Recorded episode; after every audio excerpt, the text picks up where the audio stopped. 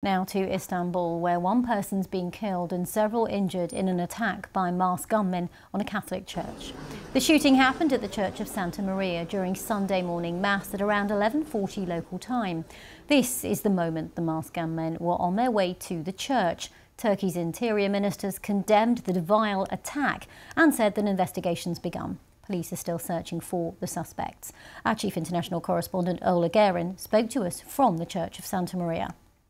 There's a real sense of shock here in the community about what has happened. Turkey's interior minister has just left. He made a visit to the church behind me, offered his condolences to the congregation and to the priest.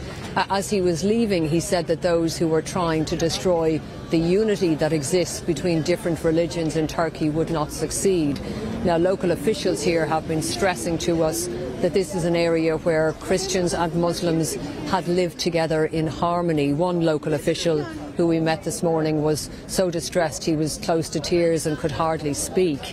A CCTV footage has emerged which appears to show the moment of the attack. Now it is very chilling. Two gunmen who are masked uh, walk into the back of the church. They appear to be following a man in black.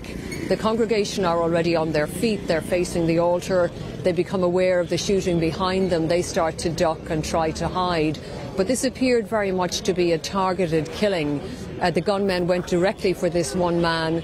They shot him, and once that happened, they moved uh, quite calmly towards the back of the church and left. Now, there is a large police presence here still in the area. Uh, we've been hearing police helicopters, and the search for the attackers is ongoing. There has been no claim of responsibility for this attack. We don't know what the motive may be. Uh, attacks like this on Turkey's Christian minority are rare. They have happened in the past, uh, but they are a rare occurrence. So, um, as you're saying there, police continue to search for the suspects. Do we know any more about the scale of that police operation? Well, we know there's a heavy security presence here. The streets around by the church are closed off, although I have to say that on the main road nearby, traffic is moving freely. And we have had some information provided by a relative of the dead man. He told Turkish media that the victim was 52 years old and he was single. And he also said that he was planning to become uh, a member of the Christian faith. He was planning to be baptized, but that hadn't actually happened yet. Uh, beyond that, we don't have information, uh, much more information about the victim himself or about the attackers. But I should say that at the end of last year, the authorities here in Turkey arrested 29 people who they said were connected with the so-called Islamic State.